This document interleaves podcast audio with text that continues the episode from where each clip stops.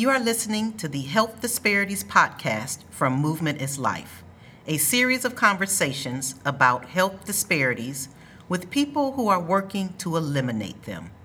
Today, I'm discussing health disparities with Sasha Dubois. Ms. Dubois is the incoming National Black Nurses Association Secretary and the inaugural Mairead Hickey Leadership Fellow in the Department of Nursing at Brigham and Women's Hospital in Boston. Welcome, Sasha. Thank you for having me. Let me start by asking you this. We know that Boston is a quite racially segregated city.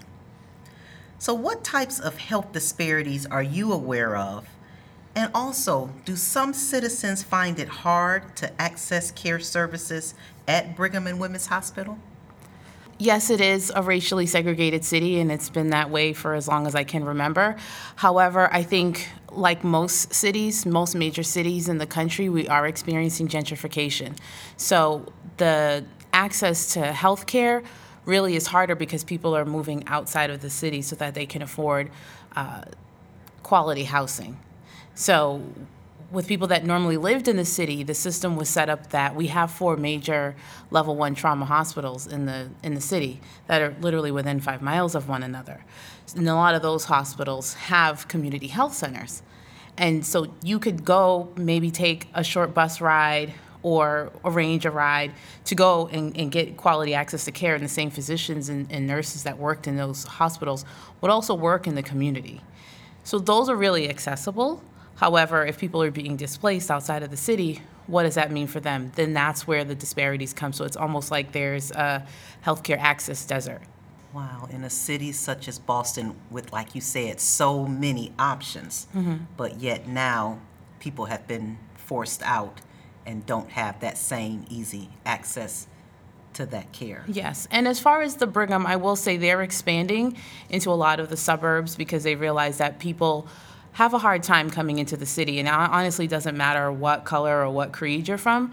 Um, and I think they're really working to look to look into some of those cities, into some of those neighboring uh, communities where it's harder to come into the city because I, I only live 10 miles out of the city. If I'm driving in the morning, it takes me an hour to get to work. So imagine somebody that's ill, that's coming in to be seen, possibly have surgery, has multiple appointments, has to pay to park, even if it's discounted, even if it's free. Then ha- then they have to find something to eat. Then they have to go back home.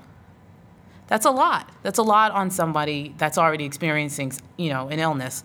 I'm I'm well, and I know I have to mentally prepare myself even for the ride, whether it's a train or whether I'm driving.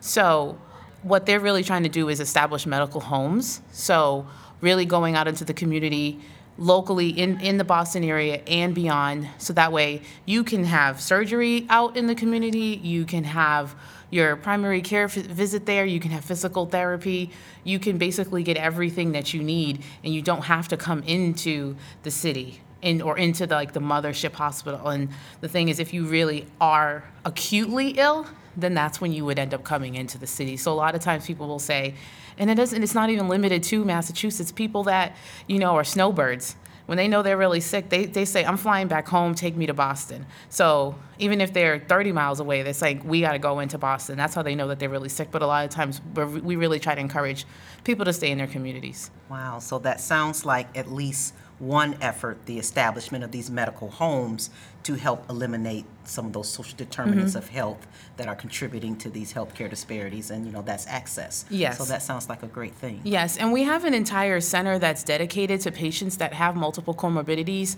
um, multiple issues with access that also contribute to the social determinants of health, and when a patient is admitted that's under this program they have a flag in their system. They have acute care plans, so that way, whenever whenever a provider meets them, they know exactly how to care for this person, especially if they have maybe some behavioral health needs. Because if you're seeing someone that comes in all the time, they present all the time. If you're not familiar with them, you're you might be enabling their situation, and then they get upstairs and they're they're admitted, and they get up to the nursing staff, and they're like, "Oh, we know them. Why did they get this downstairs?" You know, so that way the patient gets complete in direct care. And that way, they they are at a at a lower risk for developing disparities and also, you know, decreasing any kind of judgment and they already know they can come in and say this is what my prescription is this is what i know and they know they have these acute care plans so it's not like they have to tell somebody their story all over again because that's part of the problem especially when you have a chronic illness. And these um, these centers that we have are managed by uh, care coordinators social workers nurses every you know so that way they really understand what it means to take care of a patient and their job really is to keep patients out of the hospital keep them from being admitted That's great. and checking on them and making sure they're making their appointments and why not and you know reading their notes and seeing if they're not showing up for appointments what else is going on Do, are they are they able to make it to, to their appointments why not Right, those social determinants of health Yeah. that we always still have to be, Yeah. you know, very cognizant of. Mm-hmm. I understand one of your roles is to engage clinical nurses on the importance of magnet designation, something that only 8% of U.S. hospitals currently earn. Could you talk a little bit about the magnet recognition program? And would you agree that this framework for nursing excellence maybe could also contribute to the elimination of healthcare disparities? Yeah, so we actually already reached magnet status. Um, we're, we're very excited. We reached it uh, last year. We're, we're really just flying high on it. Our organization has over uh, 3,000 nurses, and it really was a wonderful undertaking. Obviously, it takes years to build the infrastructure, but once we knew we were on the magnet journey, everybody pretty much just pitched in. Uh, clinical nurses were, would go to forums that were just centered around magnet and then they would take that information and that that that energy back to their units and and, and basically like infect the other nurses and saying look at all the wonderful work we're doing. Did you know this other unit two floors up is doing this work? And how can we you know how can we show off all the great work we're doing? Because every unit has a unit-based practice council that works on um, initiatives that improve care on their specific unit because we tend to have service lines. So if you work on an orthopedic unit, how can you get your patients out safer? How can you get them to walk? How can you get them to not have falls when they go home? How can you not have them to have falls when they're in the hospital?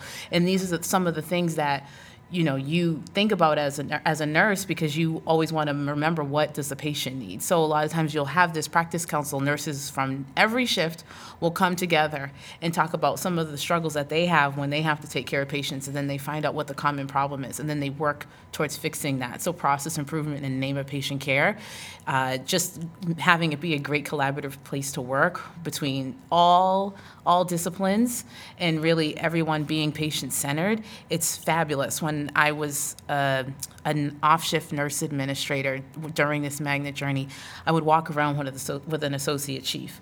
So, what we would do is um, we would walk around, have a tray of cookies, and have a theme that centered around our standards of practice or our nursing practice model and highlighted something every month. And then we, we knew what units we were going to go to, and we would say, Did you realize this is what you're doing? This is actually in the magnet application. So then we would show the staff that the work that they were doing was actually put into an application that other people were reading and seeing the great work that they were doing. So that way they knew they were contributing to something, and it was really it was really fabulous. Um, we went to the Magnet conference last year. We had oh my goodness. Maybe 130 nurses that went. I mean, people were like, "Who's working at the hospital if all of you are here?" you know. But it was great. it was our first designation, and, and and the hospital was really really supportive of us, and everybody just had a blast and was really proud to work there and really proud to be a nurse. Does that nursing excellence include things like cultural competency? cultural competency, um, understanding disparities to health care, understanding access, um, because we are literally in the ma- in, in, in the middle of a city where a lot of folks use that as a community hospital. So we have to understand some of the things that they are going to need. Um, we have a lot of veterans that hang out around the hospital, and a lot of times they seek a lot of emergency care. Uh, we also also on the other side are surrounded by some very affluent communities and what needs do they have so people have those different social determinants of health but when they come in they may look like they have one different package, but they have a whole host of needs. We also have, um, you know, unfortunately, because we do live in the city, there there are violent things that you know patients experience. So we have to understand what are the needs of those patients that need that acute care you know, whether it's while in life or if they don't, you know, survive their um, injuries.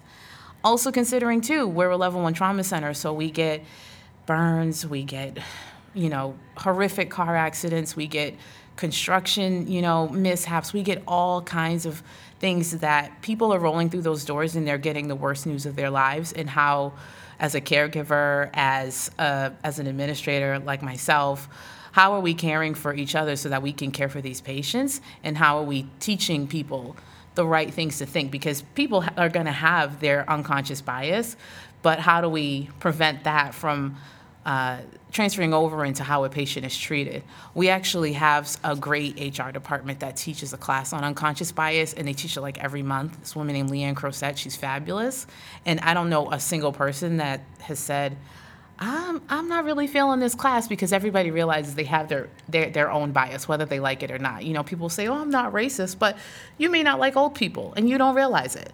You know, so everybody knows, everybody realizes that they have some kind of uh, bias. And Right. realizing that is the first step. Right, yeah, that unconscious bias is, you know, so important for people to have that self inner reflection and realize that we all bring some stereotypes and some, Mm-hmm. you know, preconceived thoughts and notions about others that we're not even aware of. Right, That we bring to the table. Yeah, people have their own experiences, and I can't. I can't knock somebody for the experience that they've had because they've ne- they haven't walked a mile in my shoes. I can empathize with them, but if they're hardened based on an experience, maybe they had a bad experience, or maybe they've gotten the same kind of patient and they've they have caregiver fatigue from that. So how do I, as an administrator or as a nurse director, say, okay, we, we need to understand where you're disengaged and how do we get you to be re-engaged because the disengaged nurse is a very dangerous thing. And the disengaged nurse really will impact how a patient receives their care and also what their caregiving experience is. I understand right now you're working on a research project to understand the experience of your colleagues at, uh, at Brigham and Women's Hospitals in relationship in relations to diversity and inclusion. yes so we What's, what's your research telling you so far? So we actually um, presented our work. We presented our work at uh, our hospital's uh, Brigham Research Day. So clinicians from across the hospital, doesn't matter what you are, physician, nurse, social worker, PT, it doesn't it doesn't matter.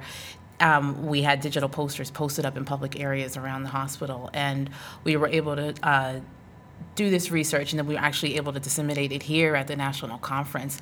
And basically what we found that is people loved and do love working there but when you see certain hiring practices or when people don't have that unconscious bias training or are unaware of their preconceived notions for for staff of all kinds they just want to feel like they need to have a place to belong. And if you're a staff member of color or nurse of color, or, because we also interviewed um, aides and like secretaries, like unit secretaries, if they feel like they're the only one on the unit, it's not that that's much of a surprise, but how are you feeling included? Dr. Dawson always said that, you know, diversity is, you know, being invited to the table and then inclusion is being asked to dance. And she says that and she also include she also compares it to, you know, a quilt versus a tapestry. A quilt is diversity and the tapestry because there's so many interwoven fabrics is inclusion. So how do how do you really make a unit inclusive for everyone because you have competing preconceived notions, unconscious bias, then you have, you know, the staff groups, you know, the physicians versus the nurses versus the aides versus the unit coordinators and really we we all need to lean on each other because the job won't get done. So we have a few minutes remaining.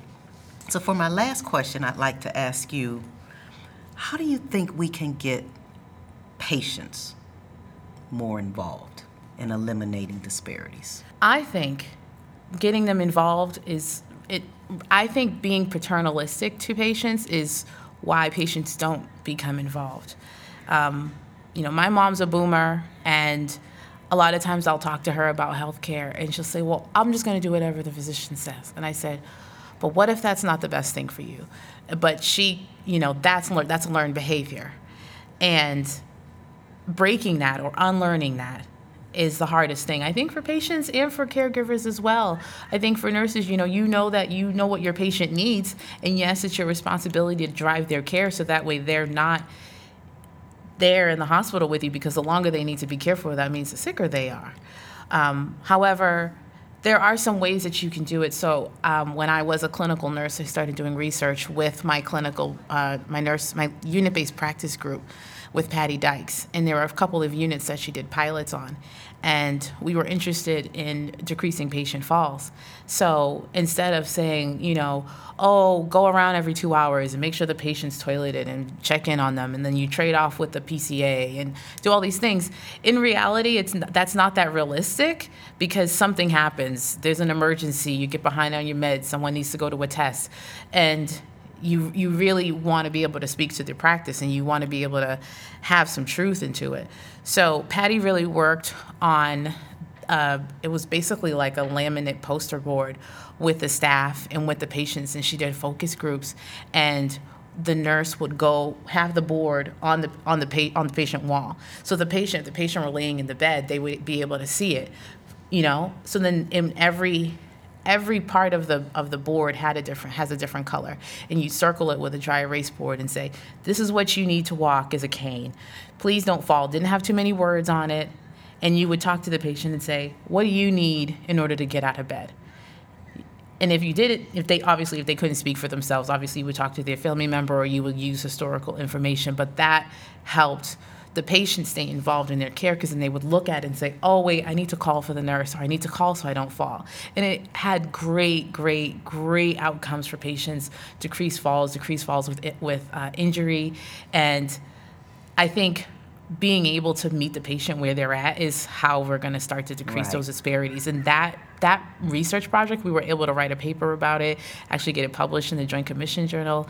It really it really opened my eyes and helped me to understand you really have to meet people where they're at. You have to meet them where they're at. Absolutely. You really do. Well, great work. Thank you so much. Thank you, Sasha. Thank and you. thank you all for listening to the Health Disparities Podcast from Movement is Life.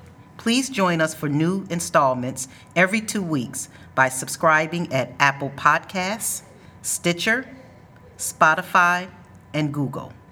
You can also find us at www.movementislifecaucus.com. Thank you, and we'll see you again.